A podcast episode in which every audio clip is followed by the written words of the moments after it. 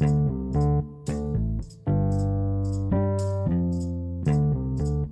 back to podcast Perantau with your one and only host Ben Barka in the house. Hari ini di tengah situasi darurat COVID-19, gue mau makasih banget sama orang satu ini udah mau sharing bareng gue. Nanti kita bakal ngobrol banyak. Ladies and gentlemen, please welcome Bang Dimas Almakna. Halo, halo. Pak Ben. Gimana Bang? Sehat? Sehat, sehat. Sibuk apa sehat. sekarang nih Bang? Lagi gabut, lagi nggak ada kerjaan gue. Lagi nunggu kesempatan. Kegiatan-kegiatan di rumah aja lo apaan nih Bang? Waduh, Waduh, gitu-gitu aja sih rutin ya ya tidur pagi, bangun siang. tidur pagi ya, bukan bangun Ah. pagi. Iya. Ini gue udah udah udah dalam fase gue males lihat berita sebenarnya. Kenapa tuh Bang? Capek bos. Capek Capek karena pemberitaannya nggak beres apa gimana?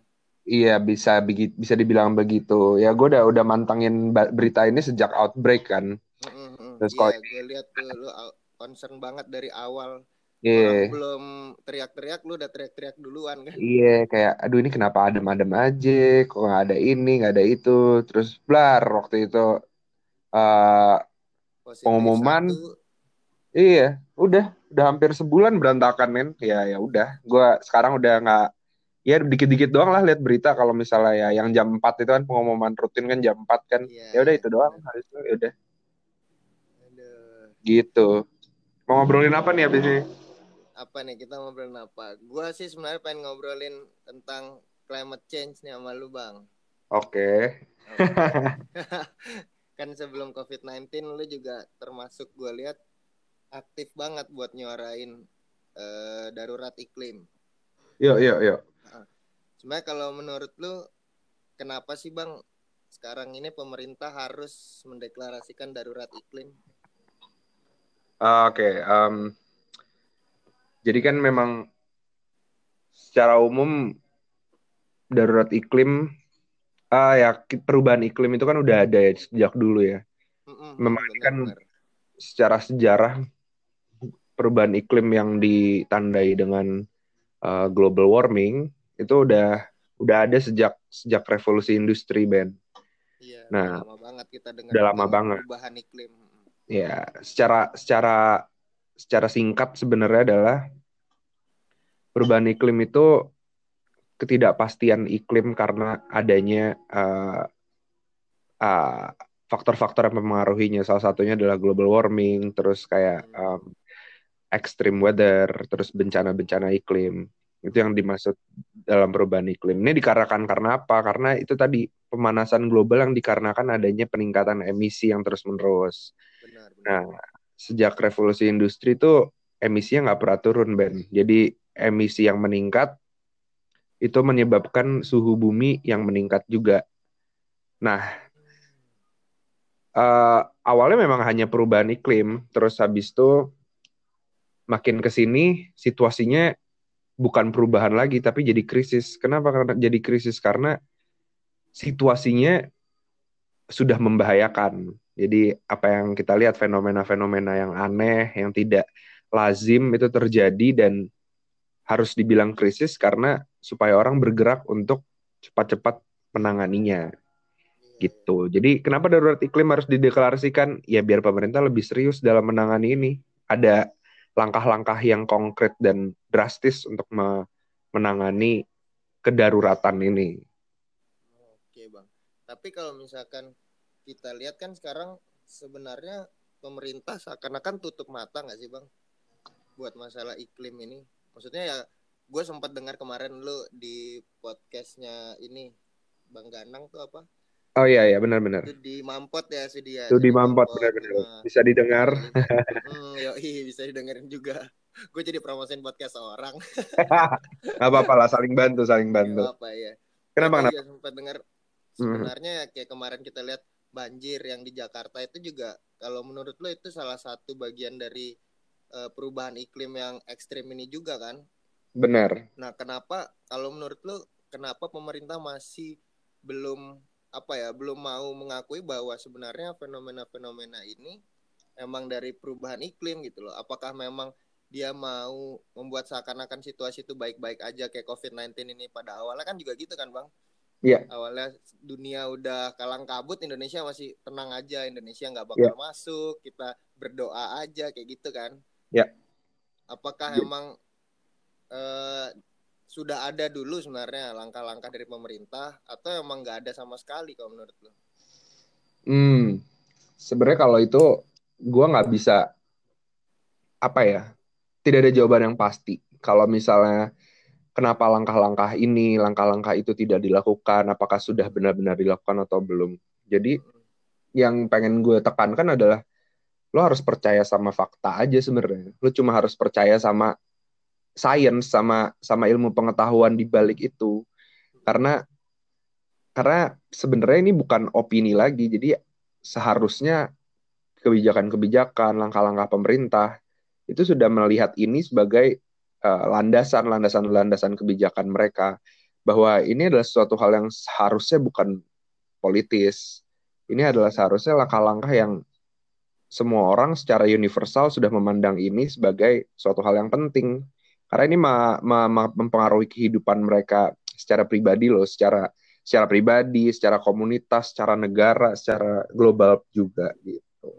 Jadi kalau menurut menurut gue, memang Indonesia lamban dalam mengakui ini karena mungkin masih banyak hal-hal yang mereka pikirin ya dari ekonomi, dari ke kestabilan uh, apa ya sosial seperti itu. Bahwa kan karena langkah-langkah yang harus diambil memang langkah-langkah yang besar dan berat dan drastis dan ada yang 180 derajat, ada yang nggak sampai segitu, tapi ya berubah aja kehidupan seperti biasanya mereka, bisnis seperti biasanya harus diubah untuk melakukan ini. Dan mungkin ada orang-orang yang merasa terancam deh, uh, karena karena hal itu dan di Indonesia jadinya terlihat lambat.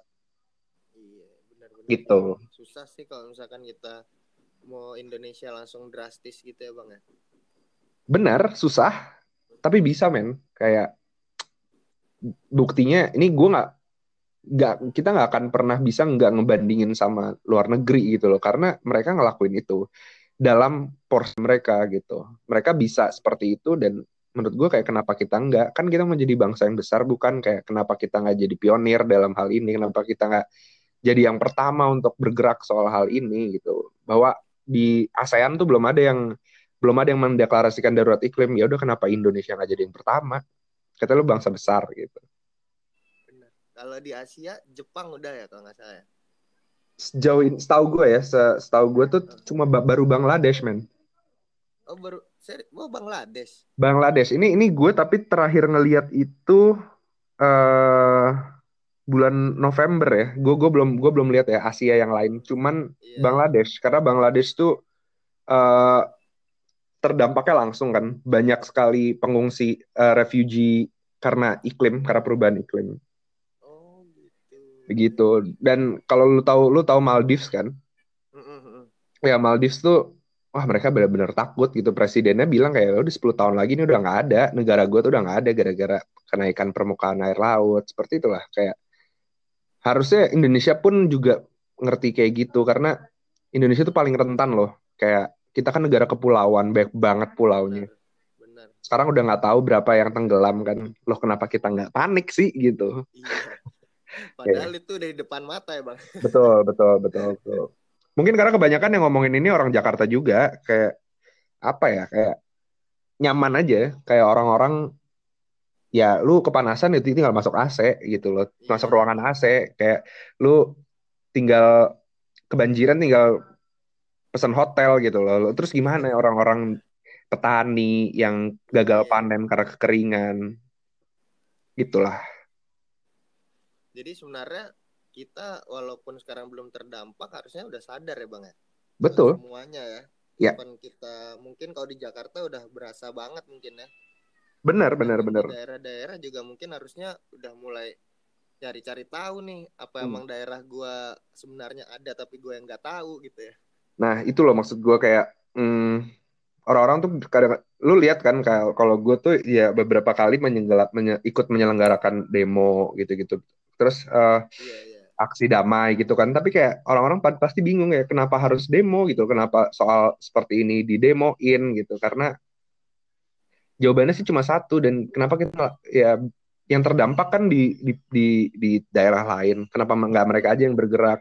Loh men kayak uh, kebijakan kebijakan untuk mereka kan dibuatnya di Jakarta. Jadi kita harus menekan menekan pemerintah untuk ngelakuin ini karena ya mereka tidak mereka statis aja kayak hmm, nggak kayak nggak bergerak aja soal hal ini. Jadi gimana caranya gue sekarang harus membuat publik itu beropini yang sama supaya pemerintah ngelihat kita dan mereka berbuat sesuatu soal hal itu. Iya bener bang. Lu sekarang gerak bareng si ini ya, Extinction Rebellion ya? Benar-benar gue nah. uh, ya itu ada per, apa gerakan internasional sebenarnya untuk untuk untuk menekan pemerintah untuk mendeklarasikan darurat iklim. Nah, lu maksud gua kan banyak nih bang sebenarnya kayak gitu kan kayak si uh, Greta Thunberg bikin School Strike for Climate gitu gitu kan. Iya. Yeah. Kayak gitu gitu. Lu kenapa milih Extinction Rebellion bang? Um, Mungkin yeah. karena prinsipnya dan arah geraknya yeah. sevisi sama lu atau yeah. emang tuntutannya? Jadi iya sih. Uh, bisa di, di gue bercermin dari gue tuh udah concern soal hal ini dari gue SMP kali cuman gue nggak serius bang? Serius karena ya dulu waktu itu kayak ada ada apa namanya karya ilmiah gitu ya. Gue nulisnya soal global warming gitu uh, pas gue SMP oh, okay. nah tapi kayak kenapa baru sekarang baru akhir akhir tahun ini yang gue gue merasa gue harus turun gitu loh. Karena ternyata ada satu gerak. Ini jadi kayak Extinction Rebellion itu bukan organisasi man jadi ini gerakan jadi nggak ada hierarki gue nggak harus izin siapa-siapa untuk mengadakan uh, pergerakan ini di tempat gue jadi um, sangat organik. Jadi kalau kita punya 10 prinsip jadi kalau misalnya seseorang itu menganut prinsip tersebut ya lu dapat boleh pakai logo pakai apa lu bawa nama Extinction Rebellion tuh boleh. Jadi memang sangat bebas dan sangat uh, apa ya sangat dekat dengan dengan dengan pribadi gitu jadi tidak mengikat tidak tidak perlu ada uh, pengawasan yang ketat dari dari dari apa ya alamnya sebuah organisasi gitu. Iya, iya. berarti ya nggak lo nggak perlu izin pokoknya selama lo sama dengan prinsip geraknya ya lo berarti udah bisa join bareng gitu ya. Yoi kayak yang ya enak aja ya. Lu kalau misalnya nggak terikat kan sebenarnya lebih enak ya. Itu kan kayak nature-nya orang-orang aja sebenarnya. Lu bergeraknya juga atas dasar kesadaran berarti ya? Betul, nggak ada. Ya semuanya dari kesadaran sih. Cuman kadang-kadang kan beberapa dalam beberapa kasus itu malah jadi beban kan jika lo terikat, jika lo jika lo punya apa ya hmm, sebuah kontrak gitu loh untuk sebuah hal yang sebenarnya itu datangnya dari diri lo. Iya benar sih bang. Nah kalau dari XR ini sendiri tuntutannya apa bang sebenarnya? Jadi uh, kita cuma punya tiga tuntutan kalau Extinction Rebellion itu. Pertama itu ini sebenarnya nggak perlu dalam urutan ya. Ada beberapa yang uh, memulainya nggak dari nggak dari pertama, kedua, ketiga. Tapi pertama itu adalah hmm, mendeklarasikan darurat iklim. Jadi uh, declaring climate emergency kalau nggak salah. Jadi dia itu mem memaksa pemerintah untuk pemerintah dan institusi yang terkait itu maksudnya kementerian dan uh, apa ya badan yang terkait untuk mendeklarasikan darurat iklim. Kedua itu adalah menurunkan emisi karbon negaranya sampai dengan nol itu sebelum tahun 2025. Terus oh, waktu lima tahun lagi tuh. iya. Terus ketiga itu adalah uh, membuat balai masyarakat atau namanya um, People's Assembly. Jadi itu jadi pemerintah itu harus membuat sebuah badan di mana orang masyarakat secara acak itu di, diajak untuk menentukan sebuah kebijakan dan kebijakan-kebijakan tersebut yang terkait dengan uh, krisis iklim ini. Jadi mereka itu nggak nggak nggak nggak nggak berkutat sendiri dengan dengan dengan kepentingan-kepentingan mereka bahwa ini adalah sebuah isu yang me, yang kena ke seluruh lapisan masyarakat, maka masyarakat pun harus ikut dalam mengambil keputusan-keputusan tersebut. Itu tiga itu doang. di mana-mana.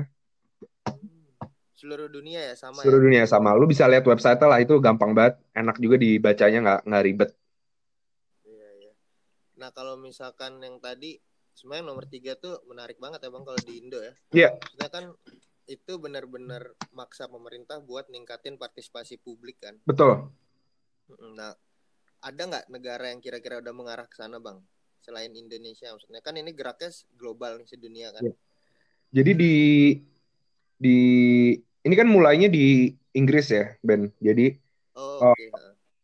se sepengetahuan gue yang paling banyak progresnya ya di Inggris. Nah. Inggris tuh Inggris dan Parlemen Eropa itu udah mendeklarasikan darurat iklim. Di Parlemen European Union tuh udah mendeklarasikan darurat iklim.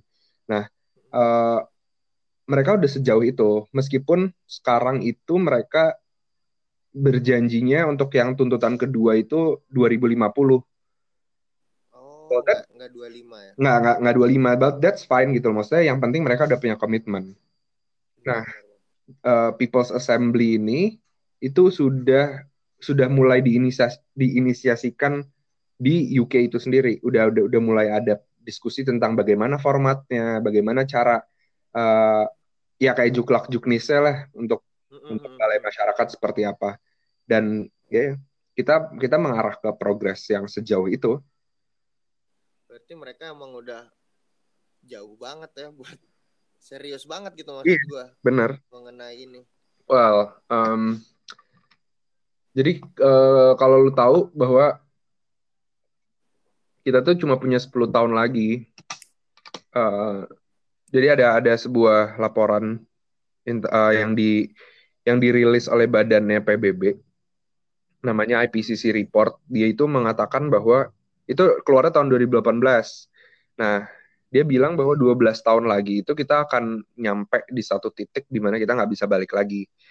Itu titik di mana suhu bumi itu meningkatnya setiap tahun nggak terkontrol lagi. Kita mau mengubah sebagaimana caranya juga udah ada positive feedback di mana kayak global warming menyebabkan satu peristiwa, peristiwa tersebut juga meningkatkan eh, peningkatan suhu bumi lagi. Jadi udah bergulir kayak snowball effect gitu. Jadi 2030 Iya, dan kita sekarang udah 2020 jadi 10 tahun lagi. So it's it's urgent, it's emergent juga. Sih itu yang mungkin orang-orang belum sadar ya. Betul. Mereka jadi ah, santai aja kayak masih biasa-biasa aja nih gue ngerasanya nih. Iya. Bener bener bener. Em, nah itu yang yang gue pengen coba lakukan bahwa kita juga harus tahu dulu latar belakangnya kenapa. Kita harus ngasih tahu orang dulu latar belakangnya itu apa. Karena jujur Oke. selama ini gue lihat gak semuanya bisa mengerti eh, isu ini karena dari dulu emang isu lingkungan tuh kayak isu elitis gitu loh Ben. Kayak Bener-bener bang. kayak waduh lu lu tinggi banget dah ngomongnya soal soal soal lingkungan soal soal perubahan iklim gitu gua nggak ikutan dah gitu padahal kayak Iya. kehidupan mereka tuh Harus iya harusnya mereka juga ngobrolin soal ini iya bener-bener. gitu Nah kemarin kan si lu sempat ini ya jeda untuk hmm, iklim. hmm, hmm. Nah itu awalnya emang dari Extinction Rebellion apa gerakan masa kolektif apa Iya, gimana tuh bang? jadi jeda untuk iklim, ya kolektif. Jadi jeda untuk iklim itu kalau di luar negeri namanya Global Climate Strike. Itu tuh Oke. awalnya tuh dibuat ya ini sebenarnya gara-gara terinspirasi sama oleh si Greta Thunberg itu eh, Mm-mm. ya kan. Jadi dia mau buat jadi akhirnya dibuat gerakan yang menyerupai gerakannya dia yang setiap Jumat itu mogok sekolah. Dia lakuin ini di seluruh dunia. Nah, kita kita tuh dari berbagai macam komunitas dan organisasi kemarin salah satu Extinction Rebellion juga ikut. Itu kita membuat climate strike tersebut. Jeda untuk iklim tersebut. Dengan tuntutan yang sama juga mendeklarasikan darurat iklim. Berarti itu sebenarnya bagian dari si Global Climate Strike Betul, ya. betul. Cuman kita versi bahasa Indonesia Iya. aja jeda untuk. Ah, itu ya Oh, banyak pertimbangan lah oke. gitu. Mm-mm. Nah kemarin kan jeda untuk iklim udah jalan berapa bang? Dua apa tiga ya kalau nggak Tiga, salah? tiga. Tiga, Ah. tiga. Itu kan elemennya gue lihat benar-benar dari anak kecil sampai orang tua, mahasiswa semua kan turun. Iya. itu emang mereka atas dasar kesadaran apa emang ada arahan dari beberapa lembaga atau gimana tuh bang? Karena gue ngeliat maksudnya gue sempat kaget sih maksudnya dari jeda untuk iklim pertama gue kan ngeliat tuh hmm. kayak ya nggak kita bisa bilang nggak terlalu rame. Hmm. Terus masuk yang kedua tuh benar-benar hmm. beludak banget menurut gue drastis gitu hmm. lonjakannya. Hmm. Iya, um, itu dia. Sebenarnya mostly itu organik sih. Itu itu itu kesadaran mereka semua. Cuman sekarang ada di titik di mana bodo amat deh. Lu mau disuruh kek lu mau dari diri sendiri kek lu mau dari elemen ABC itu semuanya memang sangat sangat welcome. Karena itu tadi kayak ini bukan isu segelintir orang lagi ini isu semuanya gitu. So gue mau ngasih tahu bahwa ada teori teori tiga setengah persen. Lu tahu nggak soal itu boleh tuh bang jadi bang. jadi memang ada penelitian bahwa gerakan-gerakan uh, dari gerakan sosial ya, gerakan yang mengerahkan massa itu ada angka ajaibnya itu tiga setengah persen. Jadi ketika ketika dalam satu kelompok eh satu satu populasi terus tiga setengah persennya itu bergerak bareng beropini yang sama maka kebijakannya tuh akan mengikuti akan terbuat lah akan perubahan tuh akan terjadi. Entah itu dari kebijakan dari inisiatif. Tapi kita harus nyampe ke tiga setengah persen itu dulu.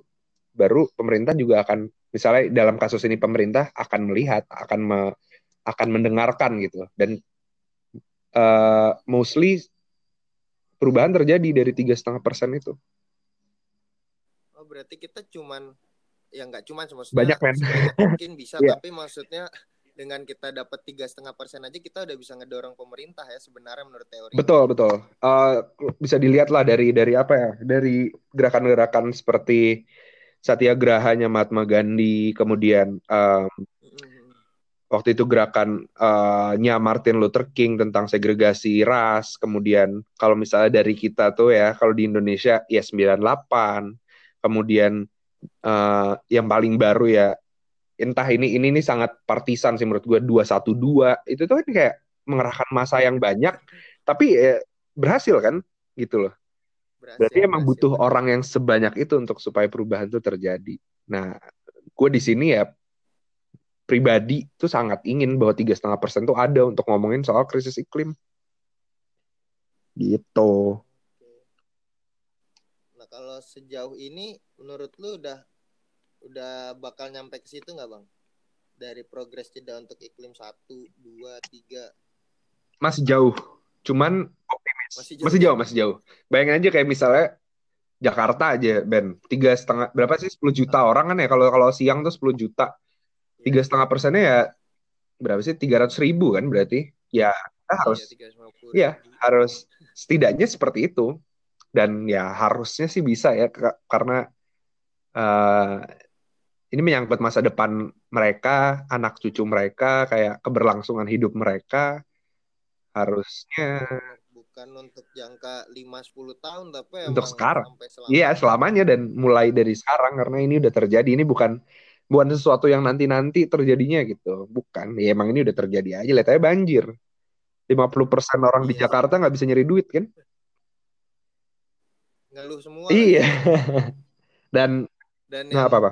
Itu maksud gua ketika mereka tahu itu banjir fokusnya itu jadi distraksi itu malah fokus utamanya itu penanganan dari pemerintah yeah. ya termasuk gua sih sebenarnya awalnya gua melihat oh ini mungkin pemerintah yang nggak siap gitu loh yeah. dalam penanganannya tapi ternyata setelah gua ya gua baca terus gua dengar dengar juga ya ternyata emang masalah utamanya kan cuma di krisis ya. iklim yeah. ini itu dia um, baik banget baik banget faktor yang mempengaruhi gitu loh kayak Ben kayak sekarang lu kalau lihat banjir Januari itu uh, curah hujannya kan tertinggi kan selama pernah direkam kan. Itu selama 120-an iya, tahun itu paling tinggi. Oke, okay, itu science, itu itu benar-benar terjadi. Itu itu uh, pengaruh dari perubahan iklim tersebut. Pemerintah benar juga kalau misalnya disalahin bahwa kayak ada nggak ada rencana mitigasi, nggak ada nggak ada apa namanya uh, inisiatif-inisiatif untuk menanggulangi yang yang mumpuni ya mungkin ada tapi belum cukup. Terus salah masyarakat juga dalam segala macam perilakunya. Nah tapi uh, yang kita lihat yang tadi lu bilang juga fokus fokusnya salah gitu loh. Orang kayak kemarin banjir tiba-tiba ada yang ngomong presiden aja ngomong kayak oh iya makanya masyarakat jangan buang sampah. Lah oke okay, gitu loh. Tapi lihat tapi lo lihat juga dong hujannya gitu. Lo lihat juga pemerintahnya. Jangan sampai kita mau sebagai masyarakat kita juga yang disalahin gitu loh. Sebenarnya iya, iya. masyarakat itu kan ngikutin apa yang menjadi apa ya uh, itu dia. Kita kenapa kita dari tadi uh, fokus ke pemerintah pusat? Ya karena kalau misalnya pemerintah udah buat kebijakan masyarakat tuh ngikutin. Jadi ini bukan bukan tanggung jawab individu lagi gitu loh. Individu iya tanggung jawab untuk menyuarakan, tapi perubahan yang benar adalah dari atas gitu loh, dari dari kebijakannya dulu, baru turunannya akan mengikuti lo. So ya next time ya jangan sampai sih kita juga harus benar uh, me, me, mengarahkan ini terhadap suatu perubahan ya ke segala lapisan, bukan cuma ke individu masyarakatnya yang salah gitu. Nah, terus so far sekarang menurut lu udah ada nggak masyarakat masyarakat yang maksudnya emang masyarakat mulai sadar atau emang kita stagnan aja bang? Uh, Sadaran masyarakatnya itu. Udah ada ada perubahan yang yang lumayan dari dari cara mereka berpikir sekarang sih. Bahwa sekarang um, apa ya? Kalau misalnya lu lihat kesadaran-kesadaran yang kecil-kecil lah misalnya nggak pakai plastik nggak pakai nggak pakai itulah apa itu kayak hmm, sustainable living. Oke okay, itu nggak apa-apa. Itu itu itu harus tetap dilakuin. Cuman angka lebih baiknya jika lu juga tahu bahwa kayak ini ini bukan bukan sepenuhnya tugas lu. Ini kayak nanti kalau gue bisa bilang bahwa masyarakat tuh udah berubah mindsetnya kalau mereka juga udah aktif dalam menyuarakan uh, tekanan ini terhadap pemerintah untuk membuat kebijakan. Karena di situ di titik itu masyarakat tahu bahwa mereka bisa mikir lu jangan nyalahin gua ny jangan nyalahin gua doang sebagai masyarakat. Lu juga harus lu punya tanggung jawab tanggung jawab yang besar sebagai pemimpin. Gitu sih. Iya, iya. nah karena gue juga waktu itu dengar juga yang lu bilang maksudnya kita sebagai masyarakat emang harus berubah gitu ya. gaya hidup ya. Hmm. semuanya. Cuman kan itu hanya berapa nggak salah 30% ya bang? Iya.